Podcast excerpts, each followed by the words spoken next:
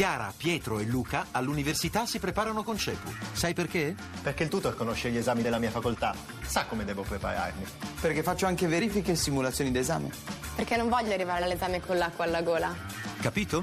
Per superare i tuoi esami, chiama CEPU all'833 1188. Tra poco in edicola. Allora, siamo di nuovo qui eh, per presentare il nuovo numero di Panorama. Eh, naturalmente riprendiamo anche questa tradizione di tra poco in edicola il giovedì, il mercoledì sera. Va bene, anche siamo giovedì mattino ormai. Comunque, diciamo il mercoledì sera presentiamo il nuovo numero di Panorama e giovedì sera il nuovo numero dell'Espresso. Eh, che vi volevo dire? Abbiamo anche ancora alcuni messaggi, alcuni sms eh, sull'argomento precedente e tra l'altro questo mi offre lo spunto per chiarire un aspetto. Ecco, se voi scrivete vorrei parlare con Salvini, vorrei fare una domanda a Baretta e non scrivete che cosa volete domandare, ecco, potete, avere, potete chiamare il numero verde che è l'800 05 05 78. È un numero gratuito, si fa una telefonata, si prenota l'intervento in diretta e dopo pochi minuti vi mettiamo in linea. Quindi la possibilità di parlare con i nostri ospiti c'è.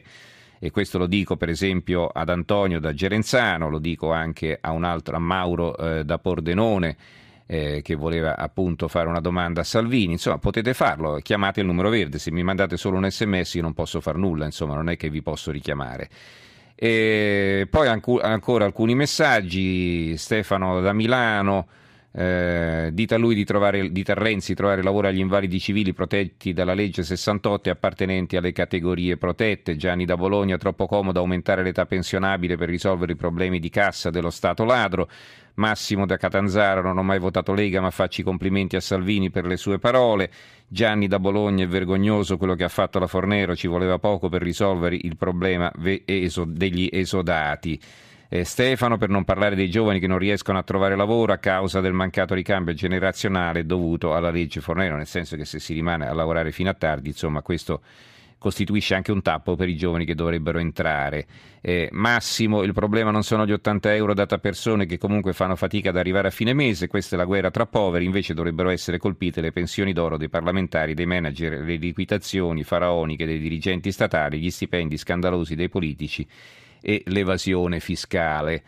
E Ecco, un altro eh, ascoltatore dice che un argomento così avrebbe avuto bisogno di un po' di più di spazio, è probabilmente anche vero, ma ciò non esclude che se ne possa tornare a parlare nei prossimi giorni, anzi sicuramente lo faremo quando poi eh, si, eh, si risolverà la questione come appunto preannunciato dal sottosegretario Baretta. E va bene, allora eh, un, altro, un, altro, ascoltatore, Antonio da Varese, il mio sms non, le, non è stato letto. E vabbè, eh, purtroppo vedete che poi ci sono, è successo per esempio anche adesso, che molti sms siano arrivati tutti insieme perché qui c'è un sistema diciamo, che eh, li raccoglie poi eh, io li leggo qui sul video, ma non, non, arrivano necessariamente nel momento in cui voi li spedite, probabilmente c'è anche un intasamento per cui poi arrivano un po' alla volta e io non, non so cosa farci. Comunque va bene, allora eh, abbiamo in linea Carlo Puca, responsabile della redazione romana di Panorama. Eh, buonasera Carlo. Buonasera, buonasera, grazie per l'invito. Allora, la copertina, eh, la copertina sapete quei due, eh, i due sposini che mettiamo sulla torta, no? Ecco, qui, qui sono spezzati a metà, poverini, sposini di gesso. Il matrimonio è morto, questa è la domanda. Dal divorzio breve alle picconate di Papa Bergoglio, che cosa resta dell'unione fra marito e moglie? E poi sotto, tra parentesi, e sembra quasi che solo i gay vogliano sposarsi. Allora, spiegaci come nasce questa copertina e cosa si può leggere all'interno di questo numero di panorama. Beh, stata la, la, l'apertura di Papa Francesco alla possibilità del, del, del divorzio brevissimo, non breve, eh, celebrato in chiesa, è una rivoluzione per la chiesa, questo non lo diciamo soltanto noi, abbiamo sentito autorevoli teologi, cardinali che appunto dicono esattamente così, è una, è una rivoluzione perché pensate, passata un po' in secondo, insomma se ne è parlato per 24 ore, noi abbiamo approfondito l'argomento e pensate che per il matrimonio civile, cioè celebrato eh, secondo le regole del, dello Stato italiano, per ottenere il divorzio ci vogliono tre anni. Con le nuove regole imposte da Papa Francesco basta un anno, cioè il matrimonio religioso dire, il, il divorzio È più facile sciogliere il, più il matrimonio facile, religioso sì, che sì, quello sì. civile. È più avanzato Francesco, ne abbiamo discusso per 25-30 anni di questo benedetto divorzio breve, poi il Papa naturalmente in un giorno ha deciso, perché basta una sola sentenza appunto, Mhm. nel caso della... Anzi, eh, poi quelli che erano contrari allo scioglimento anticipato dicevano, va bene, oltre che per salvaguardare i figli, eccetera, dicevano anche che insomma la famiglia è indissolubile e così via. Quindi eh, Eh, il Papa li ha scavalcati. Ecco. Il Papa li ha assolutamente scavalcati, tra l'altro mh, questo è eh, sicuramente meritevole mettendo fine al mercimonio economico relativo al Ah beh, divorzio, certo. perché, perché quella è una cosa oggettivamente molto costosa. Chi c'è passato, ahimè io ci sono passato, sa che è una cosa abbastanza costosa proprio da un punto di vista legale con gli avvocati e, e- il Papa anche in questo è stato assolutamente eh, meritevole.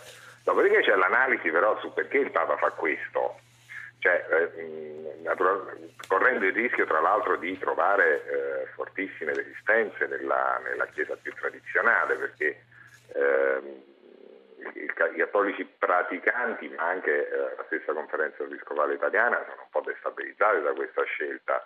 Eh, la nostra analisi è che il Papa, eh, a parte l'idea proprio concreta di stare nella contemporaneità, ehm, stia eh, cercando semplicemente di avvicinare la Chiesa all'opinione pubblica in qualche modo. Eh, I sondaggi dicono questo, cioè sondaggi, dire, la- la- la- ci sono molti più eh, giovani soprattutto che si avvicinano alla, alla fede, alla religione, alla Chiesa da quando c'è Papa Francesco e forse ha ragione lui, ecco, forse dico, poi vedremo, vedremo col tempo. Allora, quali sono gli altri servizi invece che ci vuoi segnalare? Guarda, ehm, parliamo di immigrazione che è sempre un tema eh, abbastanza scottante eh, e, e cerchiamo di andare nel, nel fondo delle, delle scelte di Angela Merkel eh, che, devo dire, nella, nella nostra analisi poi, eh, per carità, è la prima volta che un politico fa una scelta così eh, importante a livello europeo, poi è anche vero che se ci pensate eh, l'Italia, ma non l'Italia come Stato, gli italiani l'hanno già fatta perché basta andare, so, a Mazzara del Vallo piuttosto che a Lampedusa per accorgersi che gli italiani il soccorso ai migranti l'hanno sempre fatto e non parlo del- de- dei militari, eh, parlo degli italiani intesi proprio come cittadini italiani che si sono buttati in mare a salvare i migranti, quindi quest'idea dell'abbandono dei migranti a loro stessi noi non ce l'abbiamo mai avuta. Eh, eh, fortunatamente anche l'Europa si sta avvicinando, ma non basta, eh, naturalmente bisogna darsi regole comuni e convincere anche diciamo, eh, gli stati comunitari riottosi in qualche modo a, ad essere più eh, attenti, non dico accoglienti perché poi quella appunto appartiene a, a- a- è un'altra storia. ecco. Eh, Per quanto riguarda poi la politica estera abbiamo invece una- un, un reportage molto eh, importante sulla Giordania. Eh, perché la Giordania? Perché la Giordania è la nuova linea Maginot anti-ISIS. Eh, I report dei servizi segreti, in particolare di quelli israeliani, eh, spiegano come il prossimo obiettivo appunto di, di, dell'ISIS sia quello di sta- di stabilizzare la Giordania e se cascasse la Giordania sarebbe veramente un disastro per, eh, per l'Occidente. Tutto questo sta portando anche in Medio Oriente a nuove e strane alleanze. Israele, che sembrava isolatissimo, adesso invece, proprio in chiave anti-ISIS, ha nuovi e forti alleati. Tunisia, Marocco, Egitto, Arabia Saudita addirittura, la stessa Giordania con la quale addirittura eh, ha fatto azioni militari comuni eh, negli Stati Uniti.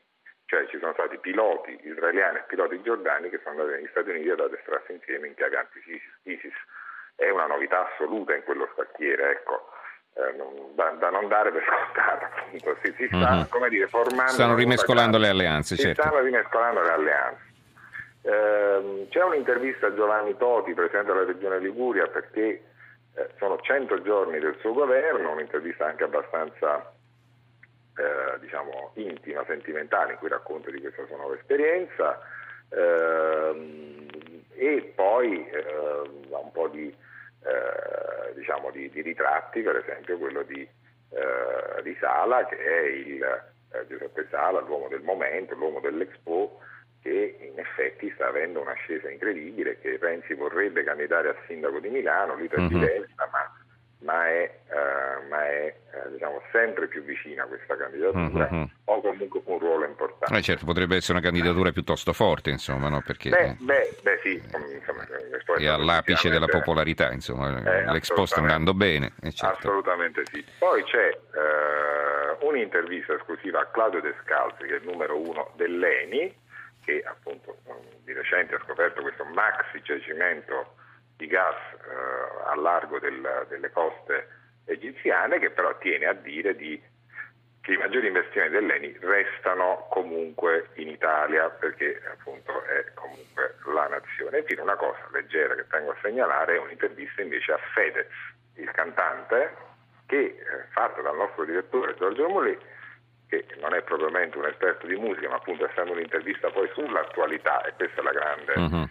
eh, novità, non è un'intervista musicale, ma sull'attualità politica, su Grillo, Renzi, Salvini, eh, la Chiesa, ed è una cosa che francamente, pur leggendo molti giornali, io non ho mai letto in questa chiave qui, quindi è molto molto interessante per quanto mi riguarda. Benissimo, allora ricordo la copertina di Panorama in edicola fra qualche ora, il matrimonio è morto, punto interrogativo, dal divorzio breve alle picconate di Papa Bergoglio, che cosa resta dell'unione fra marito e moglie? Ci ha presentato il nuovo numero di Panorama Carlo Puca, responsabile della redazione romana. Grazie Puca e buonanotte. Buonanotte, buonanotte.